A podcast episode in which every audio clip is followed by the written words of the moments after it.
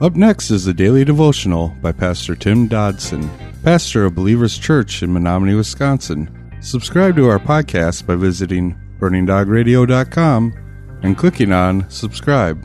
Thanks for listening to Burning Dog Radio. The Gospel of Luke, chapter 19, verse 41. When he came near, he saw the city and he wept over it.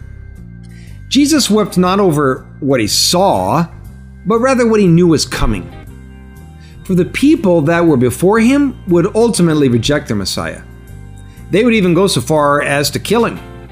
And not only would they not be freed from their earthly bondage like they wanted, but actually, the Roman general Titus would very soon surround the city of Jerusalem and all of its inhabitants.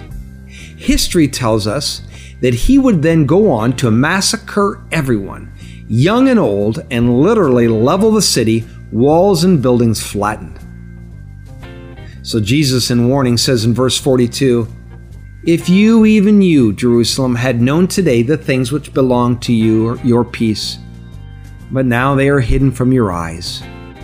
For the days will come on you when your enemies will throw up a barricade against you, surround you, hem you in on every side, and they will dash you and your children within you to the ground.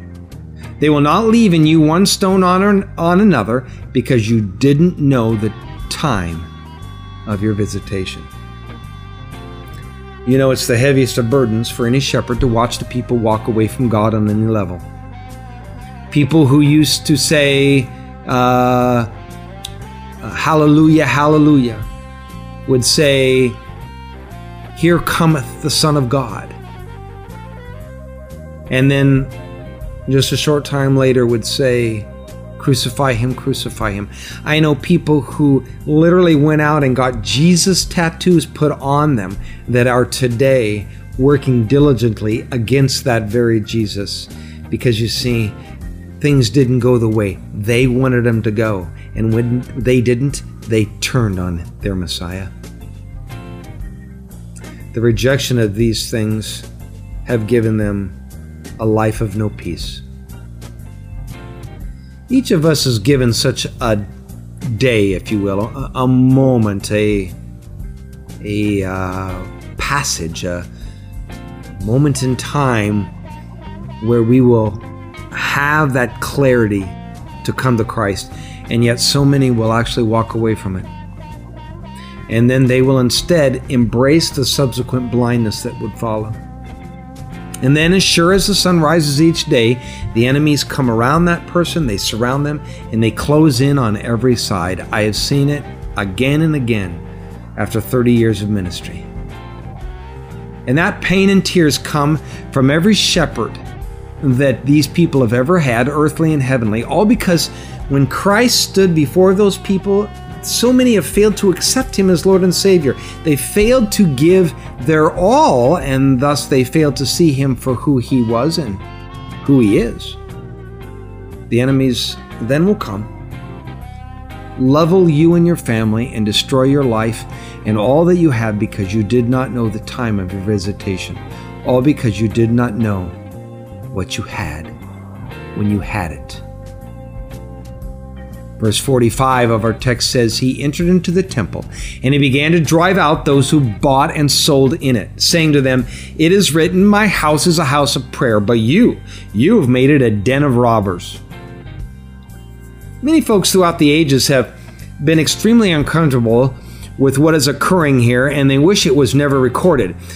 Mostly because it flies in the face of this image, this persona of the Christ that they have built up in their imagination. No, this is not Jesus meek and mild. And many of us, we, we want to reject any suggestion that Jesus herein was righteously angry and could have dealt with matters in this way. It's not the Jesus that we want. And that's why people have turned away from Christ through the eons. We want a different Jesus. We want a different Messiah. Curiously, if we didn't read the fact that it was Jesus in this situation, and if it was us sitting in the temple doing our business that day, I think we'd perhaps just say that this man was, if not kind of crazy, certainly unloving. Maybe he, we would accuse him of being unchristlike. but what was going on in there was wrong, and their actions, uh, what was going on inside that place, was unloving and unchristlike. It wasn't Christ who was in error, it was the people that were inside there. You have to remember, it was the house of God, it was God's place. And so it deserved the best men had to offer. Not not just, you know, the the what was left, the crumbs. It was not a place for political registration tables, God help us, or any politics for that matter. It's not a place for social programs. And certainly all churches need to hear and heed this warning today. And, and we need to hear this message uh, concerning the handling of money in the church. These men were selling sacrificial animals at inflated prices and frankly with dishonest methods.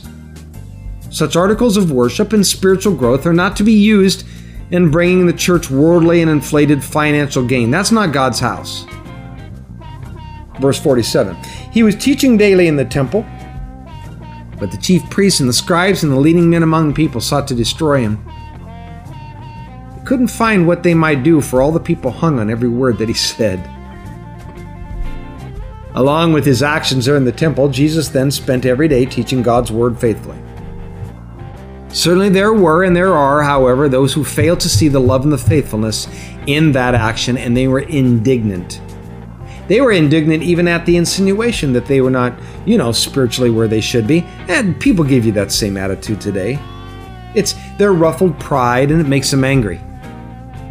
And instead of repentance, invariably they lash out at Christ, they lash out at his followers, they lash out at his church. And thus, just like then, we end up doing everything possible to actually stop him, even though we would never acknowledge that. These individuals would use every underhanded weapon at their disposal to put Jesus out of business, all the while believing that they were, well, the hand of God. But you know what? just like now, says they were unable to do anything because there were simply too many on the side uh, of the equation of Christ, that those who listen to him intently. And in the end, God will have his way. So as we close this chapter, I will read to you John 15 20. It says this Remember the word that I said to you servant's not greater than his Lord. If they persecuted me, they'll persecute you. And if they kept my word, they'll also keep yours. That was our daily devotions by Pastor Tim Dodson. For more information about Tim Dodson and Believers Church, visit jfbelievers.com.